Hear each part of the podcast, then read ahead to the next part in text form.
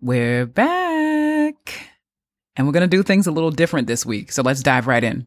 I'm Holly Coley Murchison, and you're listening to From Holly with Love. Today is Monday, August 16th, 2021. And it's so good to be back at my desk here in Winston-Salem, North Carolina with y'all. I know I've been having a bit of difficulty these past two weeks, but I'm feeling really, really good in this moment, right here, right now. And I'm focusing my efforts on staying present to what's here, what's now. And I hope y'all are doing the same. So this week, I'm going to give you what's on my heart, gifts for your growth, and fuel for the week ahead, all in one package. And of course, that's still going to come with the Seven Bops playlist. Speaking of which, y'all ever make a fire playlist and you're listening back to it and you're dancing through the whole joint like, damn, I really put my foot in this. That's how I feel about this week's Seven Bops. It is a transition from the moodiness of last week's playlist into just a new dawn, a new day. So I think y'all are going to love it. I was in the kitchen making a bomb lunch to it today. So I hope y'all take your time with each record and enjoy that. As for this week's edition, I want to talk about intimacy. I was on the phone yesterday with a new friend and she asked me about my dissertation. And I was telling her about the research and the impact that I hope it makes, not just the research, but the application of the research in the world. And it made me think about how I ended up in grad school in the first place. So we're going to take a trip back to December 2020. Um, late last year, I got an email from one of my colleagues at WeTransfer, and she invited me to speak at what they call their Big Ideas Salon. It's a convening annually where they reveal their ideas report and invite a couple of speakers to speak to a particular theme for the year. So with last year's ask, they requested that each speaker share a five word mantra to live by, to create by, and to see off 2020. The mantra that I ended up choosing was move from isolation to intimacy. So I'm going to share the story from that talk with you now. And in this week's edition, you'll find the transcribed version along with this week's playlist. Ready? All right, let's get in our time machines and take it back to December 2020. Like many of you, I had grand plans coming into 2020. My 2019 theme was sow the seeds. And all last year, I focused energy on planting and nurturing my boldest ideas. So this year's theme for 2020 was rally the people in person. So picture this me and a team of my closest friends and collaborators traveling around the world producing a multi city experiential tour. Every stop would include a smorgasbord of events designed to inspire and equip marginalized creators with the skills to both fulfill their potential and thrive at work they love. But the universe had a completely different set of plans after months of brainstorming, strategy sessions, negotiations, and God only knows how many post it notes scattered all over my workspace, it all came to a halt when we got confirmation that what was previously dismissed as just a little virus was in fact another global pandemic brewing. On top of the glaring inequities it shined a spotlight on, it triggered a rain cloud of doomsday language. Words like isolation, quarantine, lockdown, shelter in place. And it was within that language and the uncertainty of the moment that I found a five word mantra to help me weather the most difficult parts of the storm. Move from isolation to intimacy. At first, I thought, yeah, yeah, I could get creative and find all these new digital and safe in person ways to stay intimately close to the communities and relationships I was in. But when I really interrogated the origin of the word intimacy, I knew there was much more work to do to honor the mantra.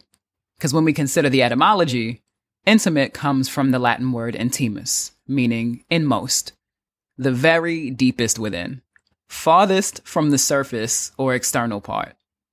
And for a really long time, I used external intimacy as an escape from internal intimacy, literally isolating from myself. This pandemic forced me to accept two realities I've been avoiding one, that choosing isolation over intimacy was actually stunning my creative capacity. And two, I would never find the closeness I was seeking if I kept looking for it outside of myself.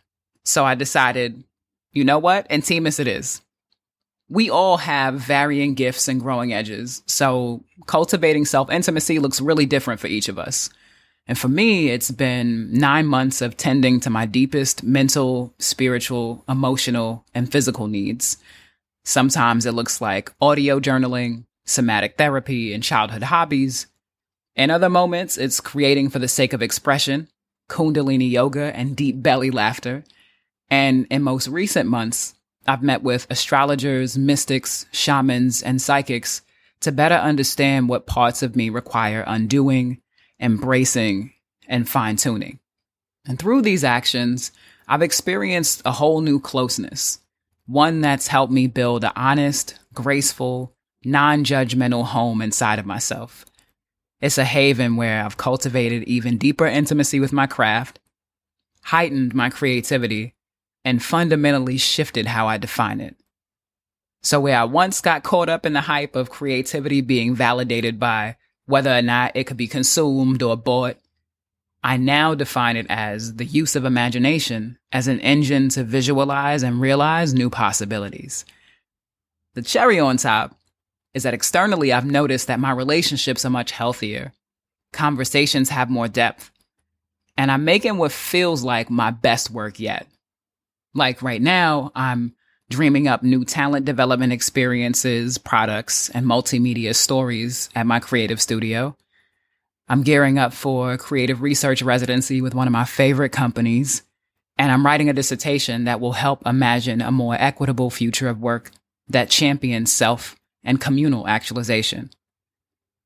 It's funny reflecting on this because culturally, we talk a lot about interior work and self care, and still, I would have never imagined that devoting this much time to Holly would drastically change the ways in which I engage with and contribute to the world. But it has. So, given the volatility of the reality we're living in, as you consider how you'll lend your creative gifts and talents to leave your mark, I encourage you to first find just one activity where you can create a practice of intimacy with yourself. That's where the impact truly starts within us. All right, now come back with me to August 2021.